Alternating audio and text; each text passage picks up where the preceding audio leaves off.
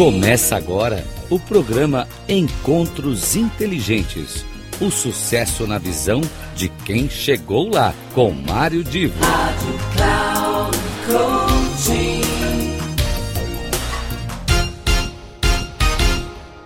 Começa agora mais um Encontro Inteligente, o nosso espaço onde sempre tem um bate-papo gostoso com alguém. Muitas vezes eu é que falo eh, respondendo perguntas, muitas vezes eu é que pergunto e o convidado responde. E eu vou aqui uh, trazer um, uh, um trecho adicional a uma conversa muito interessante que eu tive com meu amigo Paulo André. Paulo André, para só lembrar, é uma pessoa que desenvolveu uma carreira empresarial muito rica, muito bem sucedida, e a partir de um certo instante ele decidiu dar vida a um sonho que era o de se tornar humorista. E passou então a, a ter seus espetáculos de stand-up. Eu já tratei aqui anteriormente no Encontro Inteligente o, essa questão que o que envolveu, digamos, uma mudança no conceito de vida do Paulo André. Mas no nosso bate-papo, que foi muito longo, tem um trecho que eu me lembrei essa semana, alguns fatos que aconteceram, aquela, resumidamente, aquelas coisas que a gente vai vendo as pessoas darem mais importância à tecnologia, uh, se alienarem muitas vezes de ambiente onde outras pessoas, e às vezes familiares, estão presentes, e ficando ali com o celular. Havia uma pessoa, inclusive, dentro da piscina, tomando sol dentro da piscina e olhando o celular. Ou seja, é, é esse tipo de vinculação uh, que eu aqui vejo e, e, de certa maneira critico, porque a pessoa passa a, a, ser muito dependente de algo que é externo a ela e não aproveita muitas vezes o que é interno a ela. Pois bem, a minha conversa com o Paulo André, ela caminhou eh, na medida em que se abordou a essência do, do projeto de stand-up dele. É falar sobre a vida depois dos 50 anos e isso deu uma conversa, um bate-papo muito interessante e que eu vou reproduzir hoje aqui no nosso encontro inteligente. Depois, no final, eu volto e faço as considerações finais e, e, termino o encontro inteligente de hoje, mas eu peço muita atenção porque o bate-papo de hoje é um bate-papo que envolve vida não envolve trabalho, não envolve conceitos é, que sejam ligados ao, ao cotidiano de qualquer profissão, mas envolve vida, e a vida ligada ao desenvolvimento e à transformação que uma pessoa pode ter quando ela começa a dar atenção a determinados aspectos pequenos, mas relevantes no nosso cotidiano e da natureza. Até já, então. Eu criei, um, o meu nome é Mário Divo, e o Divo eu criei como um acrônimo de quatro tipos de, de ações, né? E o D, você falou decisão, eu chamo de determinação, porque determinação é uma palavra que gera ambiguidade de determinar o caminho, determinar a ação, e também pode ser entendida como ter a decisão de fazer determinação no sentido propositivo. Então, esse, esse D é, de, de decidir e, ao mesmo tempo, entender qual é o caminho que você vai tomar. O I já é o de inovação, ou seja, eu tenho que ter bem claro qual é o, o, a minha novidade, o meu diferencial, o que, que eu vou fazer de novo daquilo que eu estou fazendo e o que, que eu preciso ter de preparo, né, de, de, de conhecimento ou competência para isso. O V dá valor. Eu sempre tenho que pensar no que, que eu estou agregando valor para as pessoas, seja novo conhecimento, seja, como no teu caso, o comediante agrega alegria, tá certo?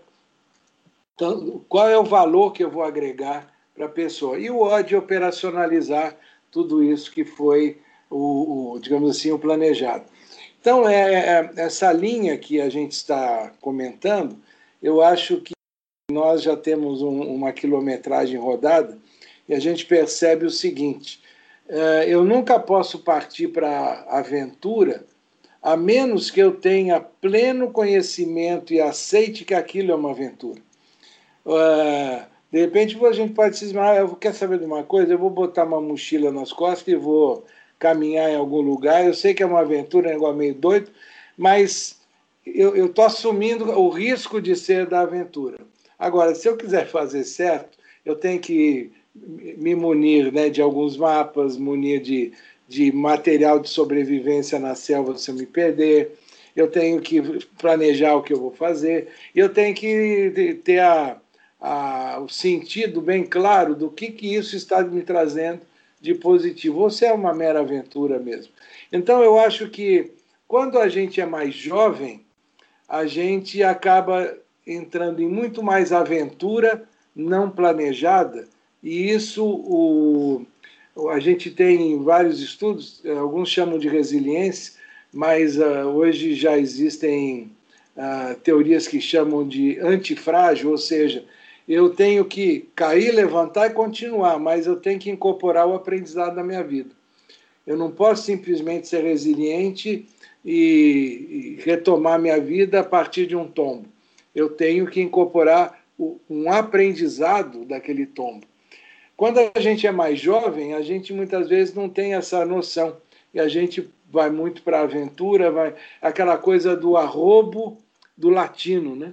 A gente vai vai encarar conforme os anos vão passando, eu acho que vai, vai trazendo um pouco mais de, de sabedoria nesse sentido, e a gente começa a ver as coisas dentro de uma outra dimensão, de uma outra formatação. Né? E quando está chegando, como no meu caso eu falei, perto dos 70, eu tenho muitos amigos que já estão perto de 80, o, aí o que acaba acontecendo, e fica aqui o meu recado, né? As pessoas acabam sendo muito mais seletivas aonde elas aplicam o tempo. Eu não tenho a menor vergonha de dizer que eu desligo meu celular na hora do almoço e do jantar, porque eu não quero ser incomodado. Eu, eu, a minha atenção tem que ser plena na, naquilo que eu estou fazendo e principalmente com quem está ao meu redor. Ah, o tempo que resta de vida tem que ser cada vez melhor aproveitado. Isso vale para quem tem 40 anos, para quem tem 50. E quanto mais você vai envelhecendo, mais você tem que usar de sabedoria de como aplicar bem o tempo para as coisas que te motivam e interessam e para aquele tipo de contribuição que você está trazendo para as outras pessoas. Porque, afinal de contas, né, a gente vive numa sociedade em que as pessoas se somam. Ninguém é absolutamente independente, sozinho e isolado do mundo. Cada um tem uma missão a cumprir em relação à sociedade, em relação ao mundo. E isso ele tem que fazer com competência, com qualidade, mas sempre escolhendo a cada vez mais, né, sabendo escolher onde aplicar o seu tempo para ter um valor máximo, um valor agregado máximo para si e para os outros. Desculpa, eu me motivei para falar, porque eu quis trazer aqui um depoimento de quem já passou há um bom tempo dos 50, mas que está sempre se renovando. Tô, tô, eu estou sempre me transformando de alguma forma na medida em que eu encontro motivações novas e motivações que não necessariamente estão vinculadas com dinheiro. Perfeito, Mário. Você falou uma coisa interessante: desligar o celular na hora do almoço. É... E jantar. e, e reunião. É, assim, eu aprendi num curso de PNL que você pode aumentar o seu tempo aproveitando melhor o que você está fazendo. O almoço, o prazer de mastigar e sentir o gosto da comida. Eu tinha perdido isso na vida. Eu almoçava com o celular na mão, almoçava discutindo com alguém, almoçava pensando o que fazer. Não para limpamente. Sente o gosto do bife, sente o gosto da salada, você vai descobrir, perceber coisas que você nunca tinha percebido. E para quem nunca fez, a primeira vez que faz é uma experiência incrível. Eu parar, eu esquecer de tudo, de celular, de tudo, por alguns segundos e sentir o gosto do que eu estou mastigando. É uma experiência fantástica. Sentir o, o, a alegria que é o vento bater no seu rosto. Sentir a alegria de ver uma cor bonita. É coisa que está aí de graça, a gente passa despercebido. Então, Cara, você, você falou um negócio agora, desculpa, eu não quero perder a chance. Dia 12 agora, foi feriado, Uh, a gente aqui deu uma saída para aqui perto do Rio de Janeiro e a gente estava numa área com jardim, com muita árvore, bosque, etc. E, e eu sentei num banco e estava um, um, um, mormaço, não tinha muito sol, mas estava um mormaço, tinha um ventinho gostoso. Eu sentei num banco e, e, e olhos fechados, sentindo aquele vento bater, a, a mente tem, como, como quem faz uma meditação e tenta limpar a mente, sentindo aquele ambiente. Agora, o interessante é que eu percebia que tinha gente caminhando e olhando o celular. Tinha gente sentado num banco ali olhando. Ou seja, a pessoa não estava ali. Ela simplesmente, é, o corpo estava, mas ela, ela não tinha a menor relação com aquele ambiente. Ela podia estar em qualquer outro lugar. Então, o, o que está acontecendo hoje, é, e que eu, que eu reputo como um problema e, e que as, as gerações vão ter que, de alguma maneira, essa geração nova, com o passar do tempo, vai ter que saber lidar com tecnologia e entender até que ponto ela domina a tecnologia, ou a tecnologia é que vai dominá-la. Porque hoje em dia é, é uma escravidão a tal nível que e, e, aí eu vou, eu vou falar uma coisa aqui que muita gente também vai poder me, me malhar, mas depois que você passa uma certa idade, a gente não se preocupa com isso, como você bem falou. Existe um, uma, uma forma de pensar de que você não pode fugir da, da, rede social. Você tem que ter rede social, tem que ter Instagram, tem que ter Facebook, tem que ter não sei o que e tal, para se tornar autoridade, para ser reconhecido, para poder não sei o que. Ou seja, existe uma lógica coletiva que faz com que você tenha que se curvar a tudo aquilo que a rede social determina que tem que, se, tem que ser feito. Quando, na realidade, você não precisa fazer tudo isso, você também não precisa se alienar, mas você tem que ter uma estratégia bem clara e, e um uso bem claro da rede social para aquilo que te interessa fazer e desenvolver. Se, ora, se eu não quero fazer alguma coisa, eu não vejo aquilo contribuindo de alguma forma para mim, por que, que eu tenho que ter, por que, que eu tenho que estar uh, tá no Twitter se eu sinto que aquilo para mim não está fazendo muita diferença e eu vou, vou estar onde me vale a pena. Então, eu acho que é esse, balanço entre o que a gente quer fazer, o que eu necessito fazer e não aquilo que todo mundo me diz que eu tenho, sou obrigado a fazer.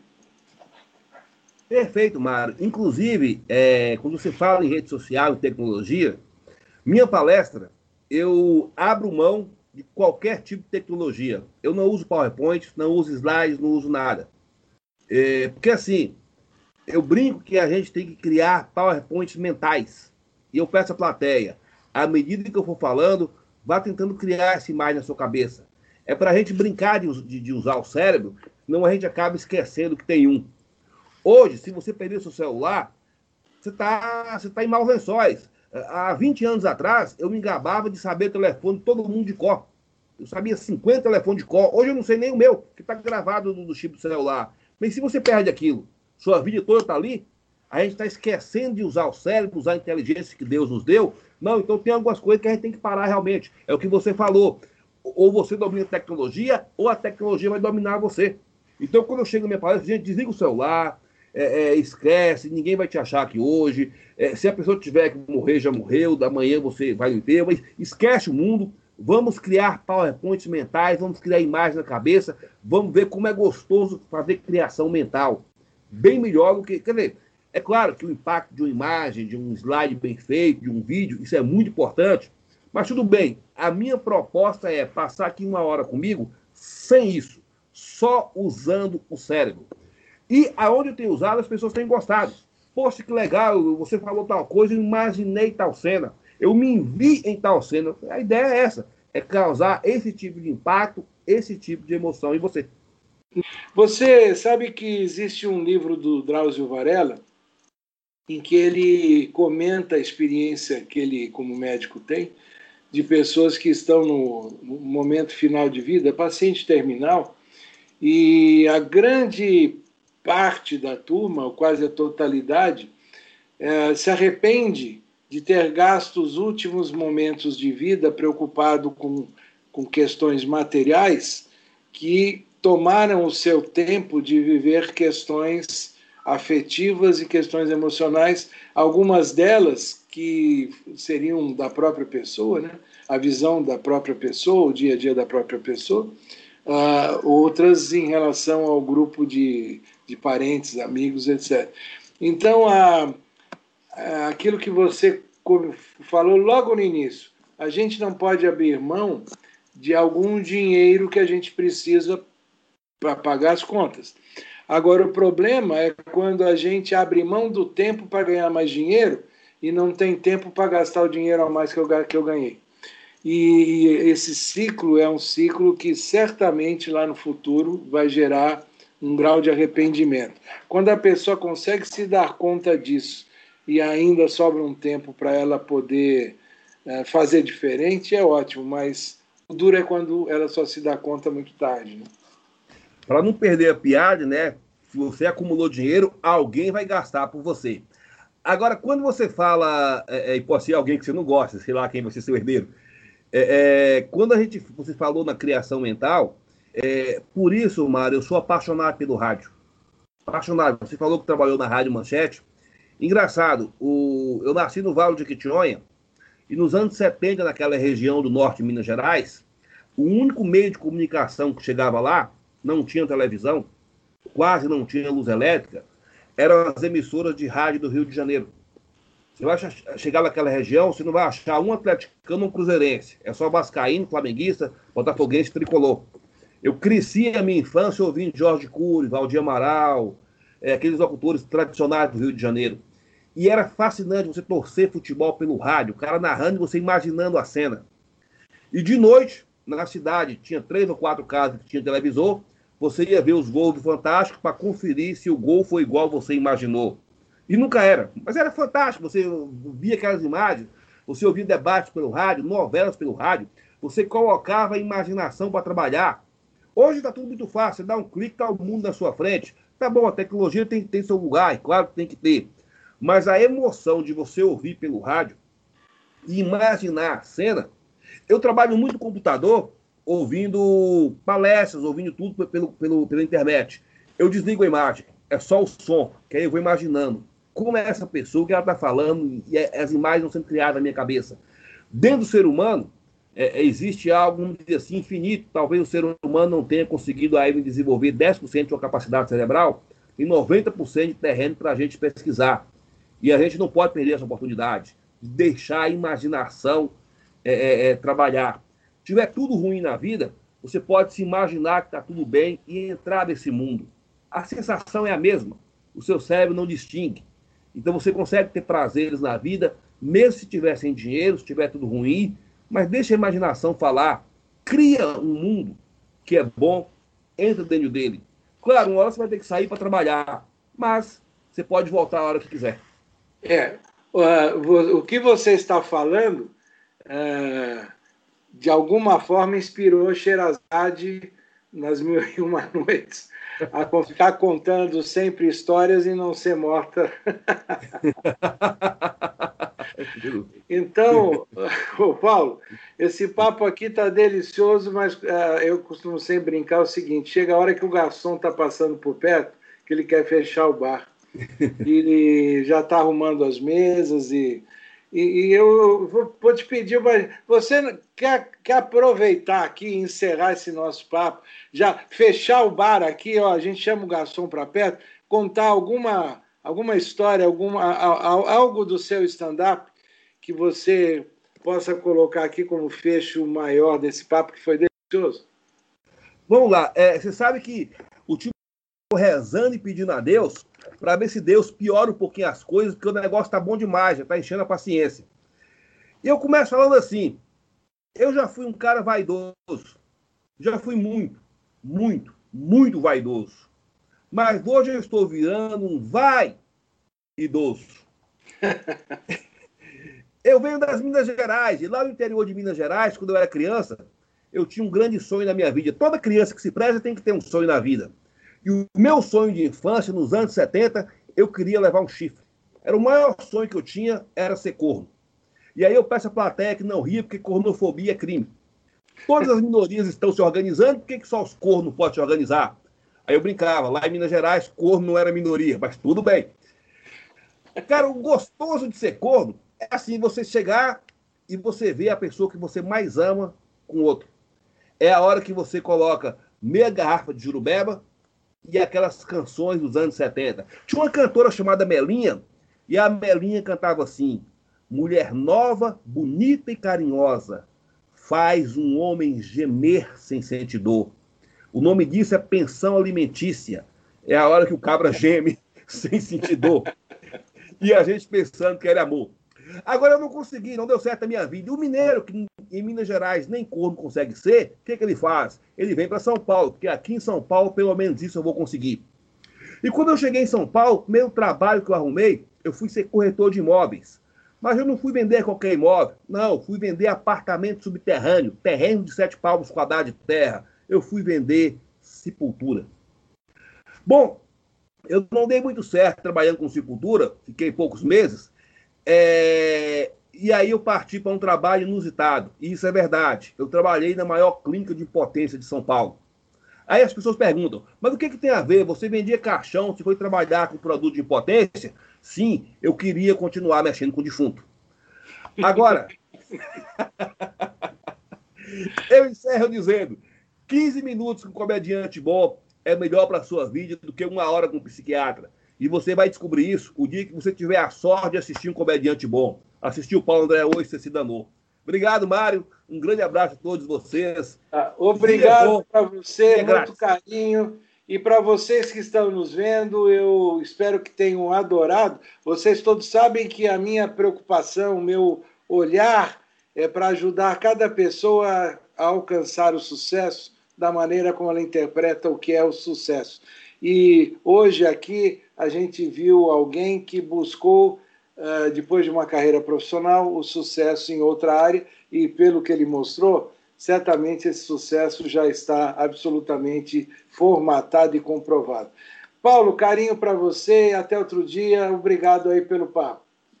É isso aí, meus queridos amigos ouvintes. Estamos encerrando o nosso encontro inteligente de hoje. Espero que, depois de tudo que Paulo André e eu conversamos, esse trecho de uma, como eu disse, um bate-papo foi muito longo, que vocês estejam com aquele momento de reflexão aflorado, eh, ligado, ou seja, vale a pena a gente sempre parar para refletir Uh, será que eu estou aproveitando bem o meu tempo? Será que eu estou fazendo com que esse tempo dê valor à minha vida? Ou eu estou usando meu tempo para coisas que são fúteis e que amanhã, tenham acontecido ou não, elas não vão fazer a menor diferença? Pense nisso, construa sua vida em cima de um tempo que agregue valor no seu desenvolvimento, não só profissional, mas pessoal aquilo que faz com que você esteja bem e melhor com as outras pessoas que cercam, principalmente amigos e família. Um grande abraço e até a próxima vez.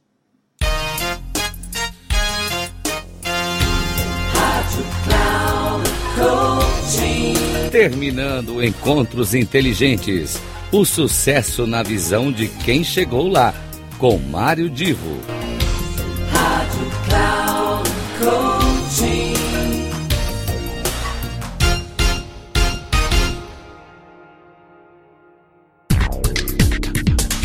Não perca Encontros Inteligentes.